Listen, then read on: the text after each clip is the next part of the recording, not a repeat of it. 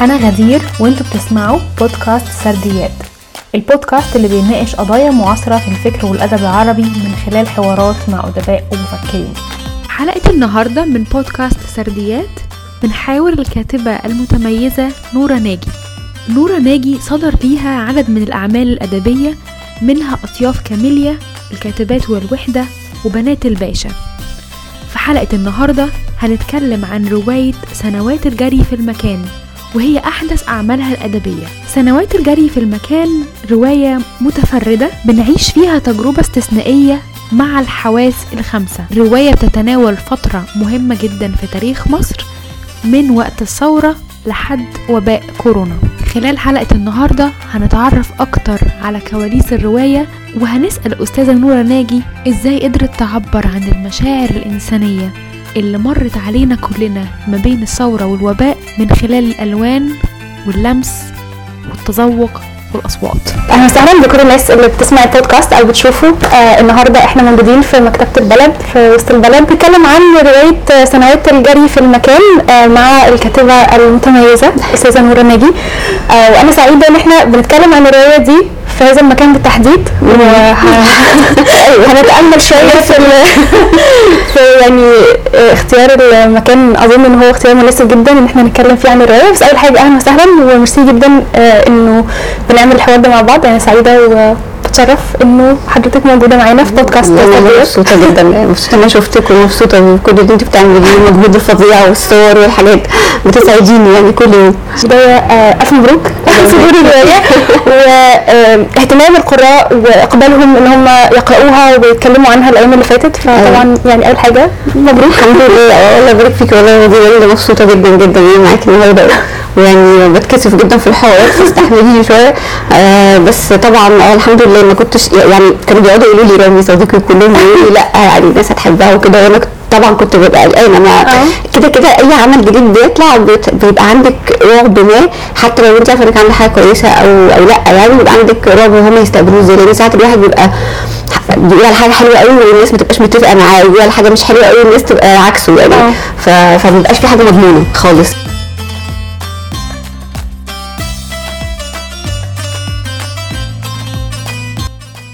ازاي حضرتك شفتي التفاعل الكبير والصدى الايجابي اللي حصل الايام اللي فاتت من اول صدور الروايه لحد دلوقتي؟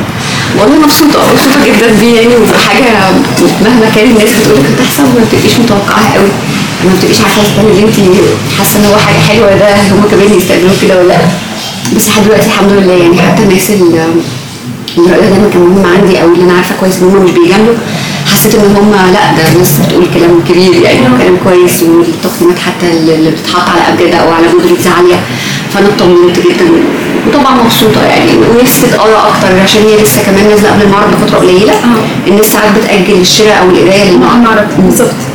آه بس آه في صدى ايجابي زي ما قلنا، وفي اهتمام من القراء ان هم بيعرفوا كواليس الروايه لانه آه فكرتها مختلفه.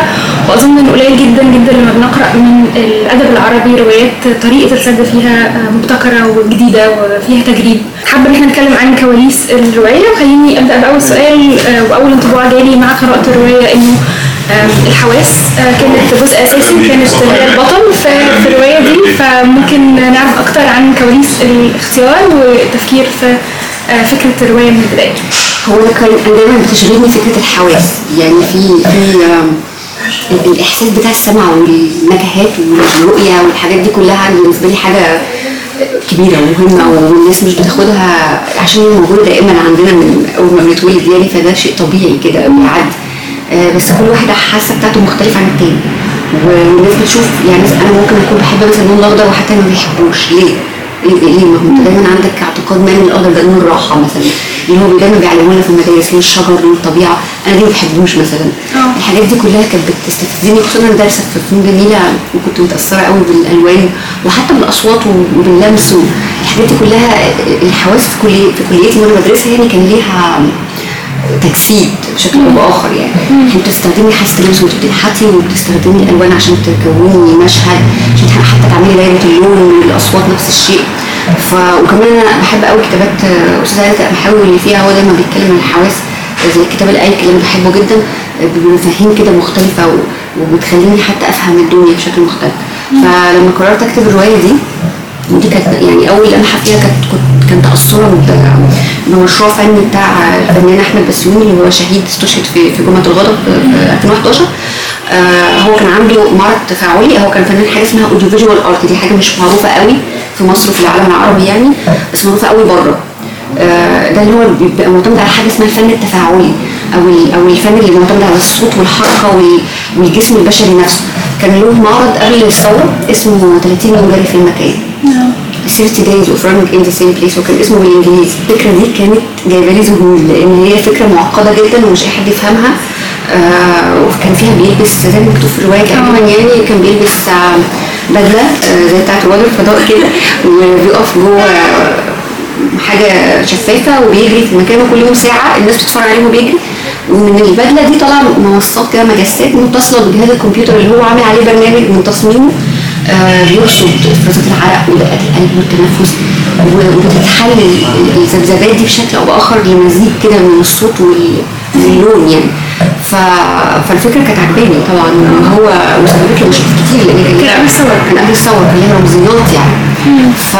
فانا قررت او مش قررت، هو انا من ساعتها وانا انا كنت طالبه في الكليه وكان معيد في, في تربيه فنيه جنبي، قررت ان انا لازم استخدم الفكره دي بشكل او باخر ذات يوم يعني. كانت بالنسبه لي حاجه ملهمه وانا بقدر الفن بقدر الفن التجريبي. انا ما كنتش عارفه موضوع دراسه حضرتك للفنون الجميله، وحسيت قد ايه بقى وانا بقرا الروايه انه في يعني حس فني عالي جدا جدا في التفكير. ما كانش موجود في الكليه وانا وانا في الكليه انت عارفه الناس لما بتاخد حاجه فور جرانتد كده عاديه، وانا كنت صغيره وكان عادي يعني، ما كنتش ما كنتش حتى فاهمه مدى فرادة الكليه دي لان هي الكليه فريده جدا واساتذتها مثقفين جدا وليهم فضل كبير عليا يعني. بس لما اتخرجت ولما اشتغلت ولما بدات اتعامل وبدات اكتب يعني عرفت كويس قوي قد ايه هي كونيه فعلا ادتني كده حاجات. عارفه الكاتب دايما بيرصد في عقله الباطن طبقات ما بتطلع فجاه في هيئه قصه في هيئه روايه، وده اللي حصل تقريبا في الروايه دي اللي هي مكونه فعلا من طبقات كتيره، يمكن الحواس دي طبقه فيها. آه بس كانت خلاص كانت فكرتي الاساسيه ان انا هعمل روايه تعتمد على اختفاء الحواس في الجيل بتاعي انا في العشر سنين اللي فاتوا، دي كانت ملاحظتي بقى الحاجات بقى بترتبط ببعضها. فكره المعرض دي بفكره ان احنا في العشر سنين دول حاسه انا واصحابي وزمايلي وانتي وكل الناس ان في حاجه اختلفت يعني، في تغيرات كتير حصلت، تعاملنا حتى مع الزمن ايقاعه بقى سريع جدا رغم انه بطيء في نفس الوقت، والسرعه والبطء دول هما بشكل ما اللي هي الجري في المكان.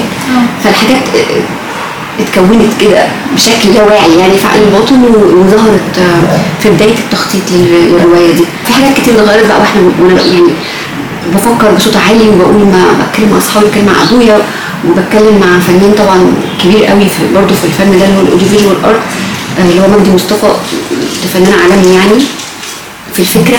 فكان فكان عندي اعتقاد ان احنا كلنا فعلا عندنا فكره الجري في المكان دي ثابتين كده في مكاننا، وعندنا برضو اختلاف شويه في التذوق وفي السمع وفي يعني الحاجات اختلفت الموضوعات اختلفت.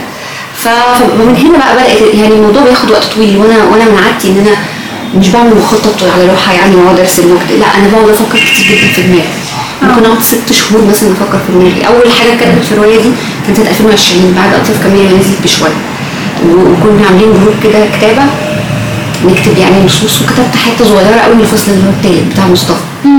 آه واصدقاء قالوا لي ده يعني حلو، في في في في حاجه كده، في صديقه كاتبه اسمها مي قاسم قالت لي في غضب كده ذبذبه حلوه وعجبتها، فانا قلت هو ده ده ده اللي هكتبه يعني، ده اللي انا هركز عليه وهيتطور بقى في دماغي لحد بقى ما ما خلاص كنت قسمت الحكايه يعني، وقلت هتبقى هتتبقى ازاي. انا بحب اصلا ان انا اعمل تقنيات مختلفه في الكتابه في كل روايه يعني، الروايه اللي بتتكتب سرد واحد ده زي النهر كده حلو وكلاسيك وكل حاجه ممكن اعملها، بس انا بحب في كل روايه يكون ليها بنى مختلفه، مش عارفه بقى تجريب ولا مش تجريب، بس انا بحب الطريقه دي، انا بحب الاصوات وبحب تعدد انواع الرواه يعني. انا حاسه انه ده موجود في روايات سابقه، بس الفرق ان الروايه دي فيها انماط مختلفه مستردة في نفس الروايه يعني. انا حسيت ان كل كل فصل من فصولها ده ممكن يكون روايه لوحده. اه هو يعني كانت الفكره ان كل فصل هو عباره عن عمل فني حتى العناوين بتاعتها كده، لان انا عندي هنا الفنان التفاعلي ده في الاول، وعندي مدونه، وعندي فنان اوديو فيجوال، وعندي مسرح واحد بيكتب مسرح مشاعر، والبنت اللي هي روائيه فانا قررت ان لازم كل صوت كل كل بطل يعني في الروايه يبقى فصله هو العمل الفني بتاعه اللي هو بيعمله. ومن هنا برضو تيجي فكرت في انواع الرواء النص يحكم عليك ان انت تستخدمي نوع رواي محدد في كل واحد. يعني هو شخص مالي فهيتكلم بالمتكلم اكيد. آه اللي هي بتدون طبيعي ان هي تبقى بتكتب مذكرات خصوصا ان هي عندها مرض نفسي ما لازم تكون بتحاول تستعيد ذاكرتها يعني. اللي هو الفيجوال ارتست برضه هيبقى مركز اكتر في الصوت وكذلك الكاتبه والشاعر مصطفى بالراوي العليم. مصطفى بالراوي العليم دي كانت يعني شله كده ماكره ودمها خفيف شويه لان لان الروائيه هتقرر انها تعاقبه يعني بالظبط. عايزين نسمع صوت. ايوه في صديق كاتب بالبهاء مجدي احمد عبد المجيد قال لي بعد ما اقراها يعني قال لي نور اول مره اشوف شخصيه روائيه بتعاقب شخصيه اخرى في الروايه. بتعاقبي شخصيه روائيه حرام عليكي. يعني فكره الروايه اصلا جوه الروايه دي فكره مبهره وفيها فيها مساحه كبيره من الابداع. انا كنت مبهوره جدا في ان احنا بنشوف ده كمان في اخر جزء من الروايه فهو بيجمع الخيوط كلها مع بعض بشكل أيوة. او باخر أيوة. وبنوصل نقط لبعض ايوه أيوة. عشان تخلصي اخر جمله وتقولي ايه بقى بزق من اول وجديد. ففي في ابداع كبير وفي اكيد جهد في الكتابه يعني عظيم جدا. هل في كواليس ثانيه ممكن نتكلم عنها؟ هل الاسم مثلا كان اختياره واضح من البدايه؟ هل كان في افكار مختلفه؟ لا الاسم عزلنا بصراحه أوه. يعني انا ورامي صديقي كان بيصاحبني يعني في كل مراحل الكتابه متعذب جدا وابويا لان انا دايما بابا وماما بيختاروا معايا اسم الروايه. آه فانا انا كنت مسميها عشر سنوات من المشي في المكان وبعدين الاوقات الجايه وبعدين او يعني كانت الرغد انا حتى كنت مترجماها على حسب المعرض بتاع سعد الرغد باللغه الانجليزيه اه. وبعدين بابا قال لي ابويا كان مدرس تربيه ده زمان فقال لي مفيش اسمها الرغد في المكان اسمها الجري في المكان. الرغد ده انت بتجري يعني انما في المكان اسمها جري. فانا ايه الفكره حب حبيتها قلت بس استنى ده احنا هنبني عليها دي. وبعد كده كان اسمها عشر سنوات من من الجري في المكان. وبعدين حسيت يعني طويل وممكن يبقى اصغر من كده. بالمره انا قاعده اتفرج على التلفزيون عادي جدا وبابا معدي كده في الصاله وهو كان بيقرا معايا اول باول قام قال لي بقول لك ايه سميها سنوات الجري في المكان وقام ماشي وسايبني. طب استنى. فانا قعدت افاضل ما بينهم فحبيت الاسم جدا. وكان في اقتراحات اخرى يعني في دماغي طول ما انا بكتب من من, من مصطلحات روايه او تشبيهات او جمل وكانت حلوه بس كلها يعني شعريه شويه تصلح كده لدواوين الشعر القصص. فبعد طول تفكير كان خلاص بقى قلت هو ده الاسم وهو ده التيمة يعني او ده الحاجة اللي هي مبنية عليها الرواية وده المناسب. انا سألت حتى بتاع المطبعة يعني وقال هو مش يعني واقف الراجل عادي قلت لو سميت كذا ولا كذا فهو ايه لا سنوات الجري في المكان ده حلوة. فيعني الواحد كان معزف فعلا كل الناس حتى بتاع المطبعة اللي جنبي مشكور ايوه ايوه مشكور احمد هو بتاع المطبعة اصلا بحرك في ورق اه اوكي. فكل ما كنت بخلص مشوار ده احرك في ورق وبعدين انقلها على على اللابتوب وانزل له يطبع لي انا بالي طائله بجد يعني الورق كان غالي وكل شويه يقول لي فيها وشي بصور لك وش وظهر اقول له لا لا ورق ورق وكده لاني فعلا بحب اكتب اه بعمل بالقلم الرصاص وبعد كده ارجع اعمله تاني على اللابتوب. ودي حلوه في الكتابه اصلا يعني لو لو في كتاب صغيرين يشوفوها التحرير بالقلم بيخليكي تشوفي اكتر بدل ما تيجي تقري على اللابتوب بتعملي اه ايوه يعني بتبقى كلمه اتنين في واحد. والنسخ ده حلو يعني حتى اللي بيقول لك لما الفقره مش متاكده منها او فصل مش متاكده منه انسخيه تاني وممكن في الورشه بتاعتك تكون بتكسل. طيب انا عندي سؤال تاني ليه علاقه بانه كل الشخصيات في الروايه مرتبطين بشكل او باخر بالفن آه فهل ده كان آه اختيار برضو وعي من البدايه ولا هي القصه هي اتحتمت انه لازم يكون في شيء بيجمعهم كلهم؟ اه هو بصي اصلا انا انا هحط خاص اعتبار ان البطل الاساسي هو سعد اللي هو البطل الفيجوال ارتست. طبيعي الفنان بيبقى محب فنانين يعني وانا شايفه ان الفنان اكتر شخص هيعبر عن الفتره الحساسه جدا دي من من تاريخ البلد والعالم يعني وهم اكتر ناس حتى ممكن يعبروا عن عن الجيل بتاعنا. انت عارفه الناس الناس عاديه برضو عندهم هموم وعندهم يعني مشاكل يمكن اكبر كمان بس ساعات الناس من كتر التعب في العالم بيتاقلموا بيتاقلموا بيعدوها بقى ويبقى عندهم الشعور ده زي بالظبط ان في ثبات في المكان وان كذا وان الموجوده بتتغير والشكل مش عارف ايه بيتغير بس بي ما بيتوقفوش عندها كتير. الفنان بيقدر يعبر اه بيتوقف عن التفاصيل وبيقدر يعبر بالفن بتاعه لما تكون كاتب بتكتب، لما تكون بيدون بيدون لما تكون لما يكون بيعمل معرض بيعمل معرض. انا كل الملاحظات عن الفنانين في العشر سنين دي ان هم بشكل او اخر بارادتهم او بغير ارادتهم متعلقين بالفتره بشكل فظيع، وبيظهر في الحزن الخامل ده، وبيظهر في في في, في, في, في القلق.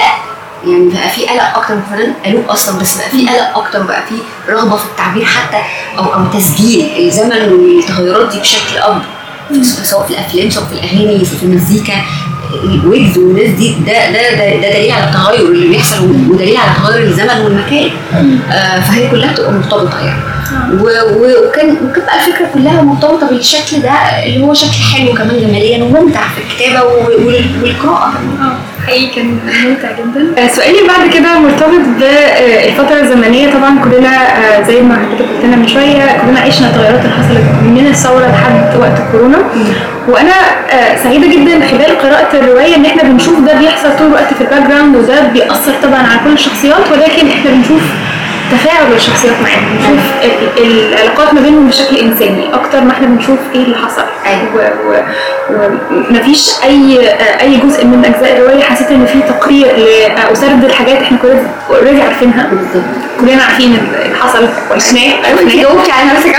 انا يعني حقيقي كنت حاسه انه ده قرار واعي او او في اختيار وقرار واضح انه في تركيز على الجانب الانساني اكتر. ايوه ايوه لان هذا ما يتعلق بالادب. يعني انا مش مش لازم اقول اليوم عشرة فبراير حصل ايه ويوم حداشر، ما احنا كنا موجودين. هي مش حاجه بتحصل في التاريخ الصحيح يعني، احنا كنا موجودين وحتى الاجيال اللي بعدنا عارفين. آه وحسيت ملوش داعي يعني، هقول ايه، ما خلاص كل حاجه اتعملت. انما انا انا كنت حابه يعني حتى الغلطه اللي وقعت فيها الكتابات اللي ممكن تكون متسرعه شويه اللي نزلت بعد يناير وحتى افلام او كده، انها كانت دراميه جدا ومركزه على الحدث قوي ومش متابعه للانسان.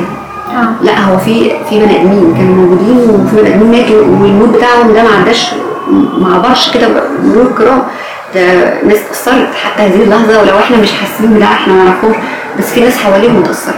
يعني انا اصلا الفكره بتاعتي بتاعت ان انا اعدي من قدام بمشي عليه في الشارع من جمعة التحرير اللي هو احمد بسيوني مات هنا، الفكره مرعبه جدا بالنسبه لي، ورغم ذلك احنا بنعدي وساعات ما بنتبهش وساعات حاطه السماعات دايما بنفكر. ايوه وهي دي النقطه اللي هو مات فيها يعني. ف بس لما تنتبهي بتقولي بتقولي ده بقى ايه اللي حصل، وانا وانا ازاي كده، والناس واصحابه وصور بتتحط كل سنه في نفس الميعاد. ويعني في في شيء ما آه كان بيقبضني وانا يعني وانا ماشيه يعني، هو ده ده كان الموال اللي حبيت انا ارد على اسئلتي انا وافسر مشاعري اللي بتبقى ملتبسه جدا. الانسان مشاعره ملتبسه ومعقده، والمفروض ان الادب بيحاول يفك الالتباس ده او بيحاول يفهمني انا اولا قبل حتى الناس اللي بتقرا ماذا حدث وايه اتغير وليه، والناس دي هيعملوا شو ازاي، هيعملوا ايه بعد كده. يعني كنت يعني في الروايه فعلا كان عندي كان عندي افكار كتير وكنت حابه ان انا افصصها كده وافككها عشان انا اوصل حتى لنوع من انواع السلام النفسي يعني. اه حضرتك بتشوف الكتابه جزء مرتبط برؤيتنا نفسنا، رؤيتنا الانسان بشكل عام.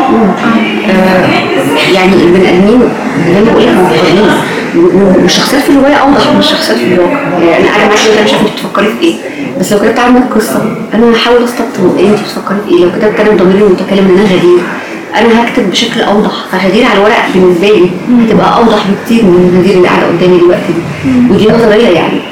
فانا بكتب عشان افسر مين دول، لان ممكن يعني يكفيني لو واحد بس قراه وفهم نفسه بشكل ما، او او فسر موقف مر بيه او ذكرى ما حصلت وهو مش عارف هو ليه آه عاملين كل هذا الاسى يعني، يبقى انا كده عملت رسالتي في الحياه. مش كده انا حاسه الروايه دي بالتحديد يعني وصلت رسالتها لناس كتير، خاصه الجيل بتاعنا اللي بيقرا ده بعد سنوات من احداث مهمه شفناها وعشناها، بس ممكن نكونش قادرين نعبر عنها او مش قادرين نوصفها، مش قادرين نشوف احنا حسينا بايه لما كلنا قعدنا في البيت وقت كورونا مثلا. ايوه آه لسه ما استوعبناش.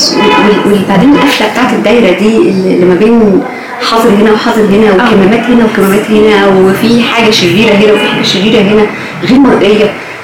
الدايره اللي بتتردد دي بشكل ما آه يعني وترتني، حسستني ان انا عايزه انا لازم اتكلم في الموضوع او احاول ان انا افسره او حتى الفت انتباه الناس له، ان هم يعيدوا تامل شويه اللي بيحصل وتكرار الاحداث ده وتكرار الزمن باشكال مختلفه ده ايه يعني مش عارفه. انا انا حاسه فعلا ان في شيء ما كان كان كان زي تقل كده بيتقافز جوايا كان لازم يطلع بطريقه ما يعني هو طلع بالكتاب.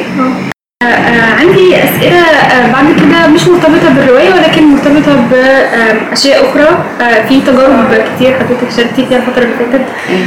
تجربه الترجمه وتجربه ادب الاطفال فممكن لو نتكلم عنهم باختصار يعني. ترجمه روايه كولين هوفر ما يذكرني بك هتكون موجوده في معرض الكتاب خلال ايام. والله والسنه دي السنه اللي فاتت كانت يعني حافله بالعمل كان في احداث كتير جدا لدرجه ان نسيت والله. انا انا يعني اتعرض عليا الاول الترجمه موضوع الترجمه ده ما كنتش كنت خايفه اعطلني على الكتابه يعني ده همي الاول بس بس قلت ان نجرب لان انا حابه ان انا اجرب حاجه زي كده واشوف هعمل ايه. انا انا بموت في خوض التجارب يعني اي حاجه بتتعرض عليا بنت فبدات وكان يمكن الموضوع كان صعب شويه مع اني بشتغل ترجمه في شغلي العادي يعني آه بس هو ودي نظريه عندي دائما حتى بقولها للناس اللي بيشتغلوا معايا اول كل حاجه بقولها صعبه وبعد كده ادي نفسك بس عشرة ايام هتلاقي الدنيا بقت ماشيه طبيعي. ف فبالاستغراق في الترجمه آه اكتشفت متعتها. هي الترجمه ليها متعه برضه يمكن مختلفه عن فعل الابداع نفسه بس هنا في ابداع برضه بشكل ما وفي فعل ما حلو ومرتبط باللي انت بتحبه وبتقرا حاجه جديده يعني. آه انا انا استمتعت جدا بالتجربه كلها وخدت وقت آه واتعرفت على على يعني كاتبه امريكيه مشهوره وعرفت الناس بتحبها ليه والبنات الصغيرين بيحبوها ليه وعملنا حاجه كويسه الحمد لله. نفس الشيء في كتب الاطفال الاستاذه اميره بن مجد عرضت عليا ان انا اترجم الكتابين دول. لقيت انت اللي هتعرفي تترجميهم يعني كان عندها ثقه شديده آه لان هم كتابين صعبين مش مش مجرد قصه يعني. الكادرات كلها زحمه جدا بال بالكلام والاصوات الاجنبيه تختلف عن الاصوات العربيه يعني حتى صوت القحه هما بيكتبوه غير احنا بنكتب هما بيكتبوا قحه يعني كلمه كده. اصوات الحيوانات عندهم مختلفه عندنا تويت ودق مش احنا بنقول صوصو. فانا احنا بقى نقعد افكر ايه اللي ممكن يوصل للولد الصغير ولا البنت الصغيره واسال بنتي والمعلومات اللي فيه غزيره يعني. ده, ده, ده كتب مهمه بتتكلم ازاي احنا بيه وان في حاجه خطر يا جماعه المناخ ده ممكن ياثر علينا ازاي اكل نحل ممكن يقص علينا زي دي حاجات محدش بيتكلم. موضوعات مهمه جدا انها اصلا يتم مناقشتها في ادب اطفال. اظن ان ده تحول اصلا كبير في ادب الاطفال في العالم يعني. طبعا انت بقيت فعلا بتفكر في الموضوع يعني لما قريت الكتابين بقيت بتفكر جدا في الموضوع لا يا ماما لا ما نموتش الحشرات مش عارفه ايه احنا ما بنموتش الحشرات بس بقيت منتبهه شويه فده حاجه كويسه جدا طبعا لان احنا يعني انا فضل امل الحقيقه في الجيل لو الجيل بتاع بنتي ده يعني طلع عنده وعي شويه احنا كناش نعرف الحاجات دي. لو طلع عنده وعي شويه ممكن الدنيا بعد خمسين سنة تبقى افضل يعني. يعني نتمنى العالم يفضل زي ما هو بعد خمسين سنة والتغيرات المناخيه ما تاثرش على الاحسن. تلاقي في بقى يعني بقى في تعالي وعي في وعي موجه كمان ناحيه الولاد الصغيرين دول لان الكبار خلاص يعني مش هيتعلموا مش كل الناس مش كل الناس مهتمه. لو وصل عشرة بالمية من جيلنا مش هيوصل للباقي انما الولاد الصغيرين هيوصل لهم بشكل او باخر يعني. فلا انا متفائله. طيب والعمل على مشروع في الترجمه او العمل في مشروع مرتبط بادب الاطفال ده كان متوازي مع كتابه روايه بالثقل ده وبكل الافكار ديت ازاي كانت التجربه؟ لا انا كل الافكار كنت خلصت يعني كنت خلصت الروايه لان هي خدت وقت طويل قوي في في التحرير وفي وفي ان بيجيبوا لي بروفه فراجع تاني وراجعها ومش عارف ايه والتنسيق والحاجات دي خدت وقت طويل جدا من اخر رمضان تقريبا.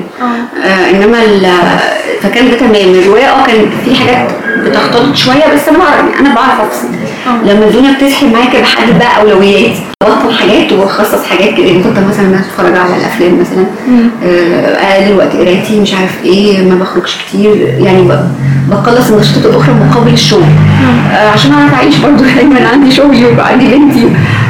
فكنت منظمه الوقت كويس في الفتره دي. انا نفسي ارجع لها والله مع انها كانت زحمه جدا بس كان وقتي منظم. دي دي الميزه بقى بتاعت التنظيم ده اللي بنقوله. انا اصلا عشوائيه بس لما اكون بتزنق بنظم وقتي. واضح انها كانت فتره منظمه جدا بدليل انه يعني نتج عنها اعمال مميزه. الحمد لله والله انا مبسوطه انا حطيتهم كده جنب بعض فرحت جدا. بس في كتاب اطفال كمان على فكره مكتوب بس من تاليف الرسومات سامي الحلواجي اكتر جميل جدا بس الدار اتاخرت شويه لسه شويه اه اه دار بيت الحكايات وهم يعني عشان ازمه الورق عشان كل الحاجات دي متاخره شويه كان المفروض ينزل برضه. ده الاطفال اقل من عشر سنين وكتاب حلو ولذيذ يعني. اوكي انتظار اعمال كتير انا فكرت ان الاطفال راجعين كده ما يعذبونيش. طيب احنا النهارده بنسجل الحوار ده وبعد بعد شويه بعد دقايق في ورشه للكتابه أيوة. في جروبه التعامل مع الكتاب الشباب اللي لسه في اول الطريق وبيلاقوا نصائح وافكار وبيستلهموا حاجات كتير من تجربتك في الكتابه. تقولي لهم ايه؟ او احنا من شويه قلنا بعض النصائح الصغيره في وسط كلامنا عن الروايه دي، بس بشكل عام ايه اكتر الحاجات اللي هم بيسالوا فيها او ايه ايه اللي بيشغل الكتاب الشباب دلوقتي وبيكون فيه نقاش حواليه دلوقتي؟ والله ما كانت حلوه، كانت تجربه جميله جدا. احنا فضلنا على النهارده مرتين بس، وانا مش عارفه ازاي الوقت جري كده، كانوا عشر مرات. انا استمتعت جدا وعذبوني بس يعني انا مش سامحاهم. هم هم كانوا منتظمين من البدايه، يعني مفيش غير مره واحده بس اللي بستفتهم بس. هم منتظمين جدا ورشه كتابه نوفيلا، وكان مفترض ان احنا يعني الفكره او الغرض من الورشه دي ان هم كل اسبوع بيكتبوا عدد معين من الكلمات ألف وخمسمية كلمه مثلا، بحيث ان يبقى عندهم مسوده اولى في النهايه يقدروا بقى يشتغلوا ويحرروا. هم ملتزمين حتى الان وعاملين افكار حلوه جدا جدا، يعني انا ببقى مبسوطه وساعات بقول لهم يا سلام، يعني فكره يعني جبتها منين، يعني كنت بفكر فيها الاول. بصي مشكله الكتاب الشباب النوع القرايه بتاعتهم غلط، بيقروا غلط، بيركزوا جدا في الحاجات الرائجه اللي هي حلوه، بس في حاجات تانيه لازم يبقوا عارفينها برضه، يعني لازم يقروا كلاسيكيات، لازم يقروا لازم يقروا في علم النفس، في حاجات هم ما بينتبهوش ليها، ودي اللي احنا بنقولها دايما هي القرايه ودي الكتابه. ما فيش حل تاني عشان تبقى كاتب غير ان انت تقرا. لما تقرا هتعرف اصلا ازاي تكتب الجمله كويس والفكره تبقى مظبوطه، وكل الحاجات اللي احنا بنعملها في الورشه دي كان ممكن بس عشان كده احنا في جزء جزء من الورشه كبير بنناقش نوفيلا. احنا النهارده هنناقش الفسكونتو المشطور دي بتاعت ايتاليو كالفينو، دي نوفيلا تقيله يعني. آه هم كانوا متزمرين شويه الاول بس حبوها في الاخر، هي صعبه قوي ممتعه جدا، وعايزه انا عايزه اتعرف على العالم بتاعه وهم عايزين يتعرفوا على العالم بتاعه، يعني يلا وبنشجع بعض. انا جاي اتعلم معاهم، والتمارين اللي احنا بنعملها دي كلها هم الاول بيبقوا مستغربين، يعني بقول لهم مع التمرين بيبقوا وانا بقعد الف انا تمارين ما بقاش موجوده، بيبقوا مترددين بقى فبيقولوا لي ايه ده احنا ممكن نحط والله في الموبايل احنا بنكتشفوا حاجات. فالشكوى اللي هي العام البنى، هو لو كل واحد وصل لبنى روايته كويس حد النار الراوي من الاول، حد دي بيت ايه، دي اصوات دي ولا رحله ولا ولا جريمه ولا ايه، لما بيوصلوا للنقطه دي والحمد لله معظمهم وصل لها يعني بأي ينطلقوا بقى يعني بيتابوني من كتر ما بيبعتوا فقدرنا الحمد لله. عظيم جدا، يعني نشوف كتابات لكتاب شباب لسه في اول الطريق ان شاء الله. اتمنى ذلك، لو بس هم صمموا عاده، لو صمموا وفضلوا اصل احنا كل ده في الاخر دي هتبقى مسوده برضه، يعني مفيش حاجه اسمها فاينل احنا بنكتب هنكتب روايه في عشر اسابيع يعني، لا انت انا بس عايزه اديهم ان انت عندك كنت بقول لهم كده دايما لما توصلوا خمستاشر ألف ستاشر ألف كلمه هتستخسروا بقى، يعني خلاص هتقولوا احنا هنقعد عايزين نكمل. فاتمنى ذلك يعني يا رب، وانا هفضل برضه معاكم. طيب من شويه كنا يعني حضرتك قلت القراءات واختيار القراءات، انا دايما بسال كل الناس اللي بعمل معاهم حوارات وكل الكتاب في مراحل مختلفه في حياتهم المهنيه ومراحل مختلفه من كتاباتهم، ايه الكتب اللي اثرت في تكوين استاذه نورة ناجي في مراحل مختلفه صعبه، حتى لو هي كتب ممكن تبقى مش بالضروره مرتبطه بعمل او مش يعني الهمت كتاب او روايه بس اثرت في التكوين؟ ايوه آه. يعني قلنا الكتب بنفسها، انا مثلا في ثانوي انا كنت بحب احسن عبد القدوس جدا، وفي روايه اسمها الطريق مسدود دي يعني خدت مني قريتها كتير جدا لدرجه انها يعني تمزقت في ايدي. آه وكانت عجباني قوي الفكره بتاعت البنت المثاليه ديت اللي هي بتصطدم في المجتمع اللي مش مثالي، وكنت الاول متعاطفه جدا معاه، ولما كبرت شويه قعدت تفكيري يعني فيها آه فكان ملهم قوي.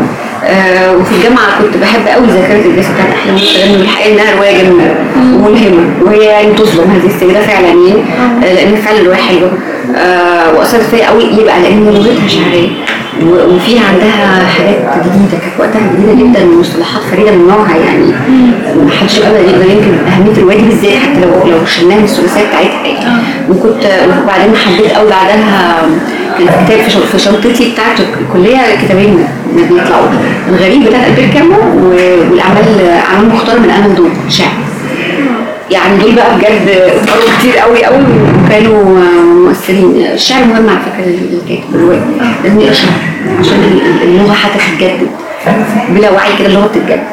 آه وبعد كده بقى يعني يمكن المحطه الاهم يعني واللي انا بقول للناس كلها ان هو خلاص الكلمه دائما تحت مساحه مشاهده عبد العزيز متعين ان احنا نقرا نجيب محفوظ من اول لسه كلام حتى قشطوطه اللي هي الروايات الصغيره. الحرفيه جميله وكل الحاجات دي، الحرفيه دي احلى بس بالنسبه لي هو عظيم، عظيم جواك يعني.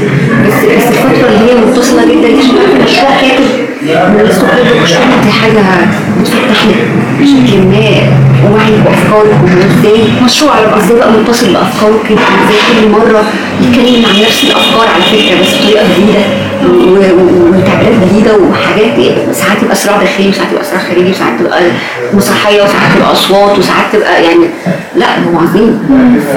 فانا اتعلمت قوي جدا من التجربه بتاعت نجيب محفوظ وكل حد بقرا له او بنصحه يعني بقول له يعمل زي لو عملوا زي فعلا هيلاقوا نفسهم اختلفوا جدا. كلنا نصايح جميله لكتاب لسه بيبداوا او حتى قراء عايزين يتعرفوا على الكتب اللي بتكون فكر ووعي الكتاب اللي هم بيحبوا يقروهم. زي ما حتى اتفقنا القراءه هي اللي بتجيب كتابه، ولو حد عايز يختار قراءاته بيبقى ملهم ان احنا نعرف الكتاب اللي احنا بنحبهم بيقروا ايه.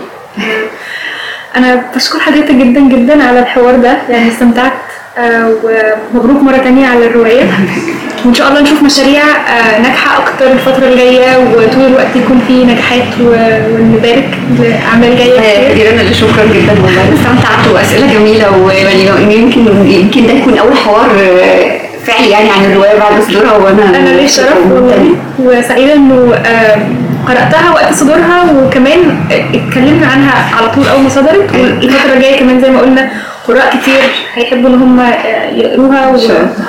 اتمنى حقيقي سعيده جدا. انا اللي سعيده والله، شكرا شكرا جدا جدا. شكرا لاستماعكم لبودكاست سرديات.